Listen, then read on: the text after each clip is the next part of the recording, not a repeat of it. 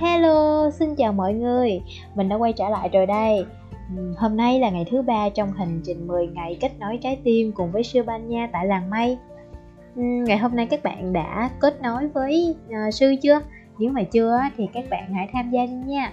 Cũng không có gì phải uh, sợ và lo lắng đâu. Các bạn cứ làm với trái tim của mình là được rồi bởi vì dự án này là 10 ngày kết nối trái tim mà. Và hôm nay á, thì Hường sẽ kể cho các bạn nghe về câu chuyện khoảng cách thế hệ giữa mình và gia đình của mình. Các bạn có từng nghĩ như thế này không nè? Ờ, mẹ mình chẳng hiểu mình gì cả. Tại sao mẹ lại ích kỷ như vậy? Hmm, mẹ thật là lo chuyện bao đồng quá. Tại sao mẹ cứ so sánh con với con người ta?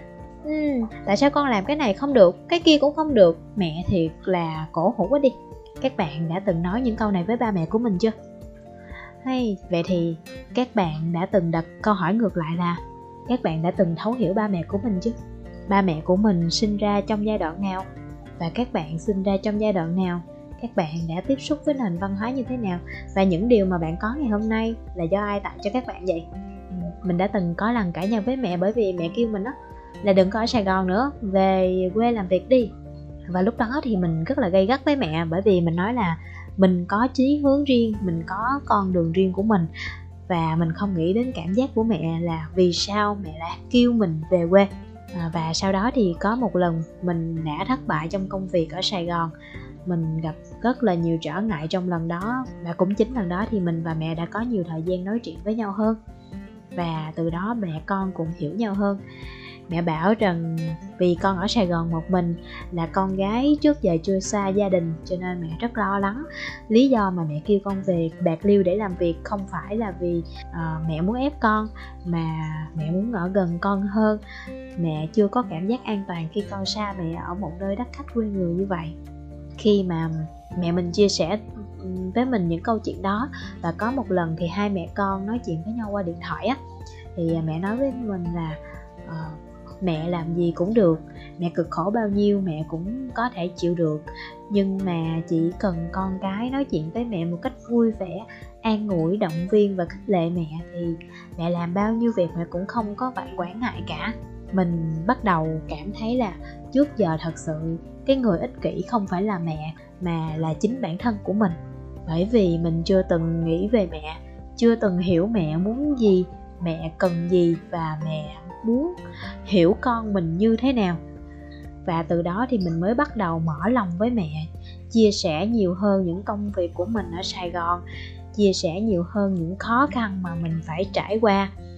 Và lúc đó thì mình và mẹ có một sự kết nối với nhau nhiều hơn, bởi vì mẹ cũng chia sẻ những khó khăn của mẹ, những nỗi cực khổ của mẹ trong suốt 60 năm qua và mẹ con đã mở lòng với nhau hơn. Từ đó mình cảm thấy mẹ của mình nó không còn là mẹ nữa, mà là một người bạn tri âm tri kỷ của mình luôn. Bởi vì có những chuyện trong cuộc sống mà mình chưa từng trải qua, hoặc là mình vừa mới trải qua nhưng mình cảm thấy rất đau lòng. Và mẹ chính là người gỡ nút thắt cho mình mẹ chính là người dẫn dắt mình để mình có thể vượt qua được những khó khăn, những trở ngại đó trong cuộc sống của chính mình. Các bạn thấy đấy, khoảng cách giữa thế hệ tuy xa nhưng mà gần. Nếu xa là do các bạn chưa chịu mở lòng, chưa chịu mở nút thắt của chính mình và cha mẹ chỉ khi bạn mở nút thắt ra thì khoảng cách sẽ không còn nữa. Và nhiều khi những thế hệ trước của mình sẽ có thể là những người bạn của mình. Bạn hãy tưởng tượng mối quan hệ của bạn và gia đình đang là một cái chai nước. Vậy thì bạn làm sao để đổ đầy cái chai nước trong khi chai nước đó đóng nắp?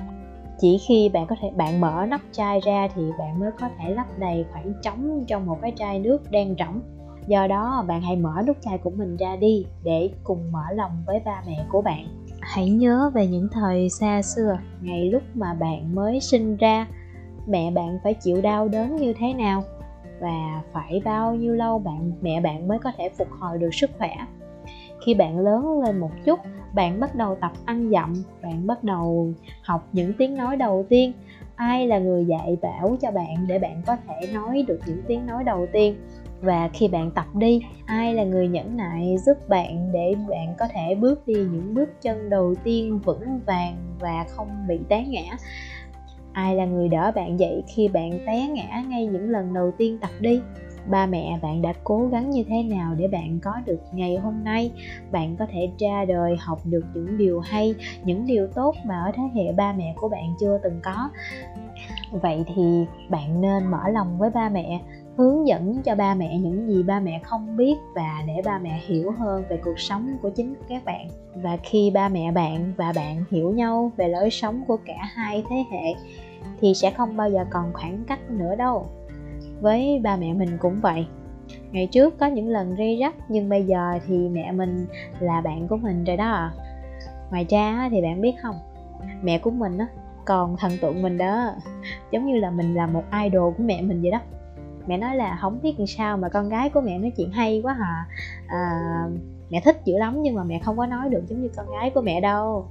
Rồi à, mẹ mình có những lần bảo là à, mình nói là mẹ ơi con làm podcast nè con hay chia sẻ về những cái chủ đề như vậy nè. Cái mẹ mình bảo là ừ, thì con chia sẻ về mẹ đi mẹ sẽ nói cho con những cái à, trải nghiệm của mẹ về cuộc đời của mẹ trước đây nè.